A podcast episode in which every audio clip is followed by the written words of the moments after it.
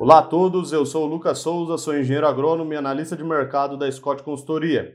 Os preços do milho tiveram alta nessa semana no mercado brasileiro com suporte da valorização do dólar frente ao real. Segundo o levantamento da Scott Consultoria, a saca de 60 quilos de milho está cotada em R$ 49,00 na região de Campinas, uma alta de 4,3% em relação ao início da semana. Na comparação ano a ano, o preço do cereal está 25,6% maior. No entanto, para o curto e médio prazos, há uma pressão de baixa com o avanço da colheita de segunda safra, que está em fase inicial nas principais regiões produtoras do país e cabe atenção ao câmbio e à demanda pelo cereal. São essas as informações.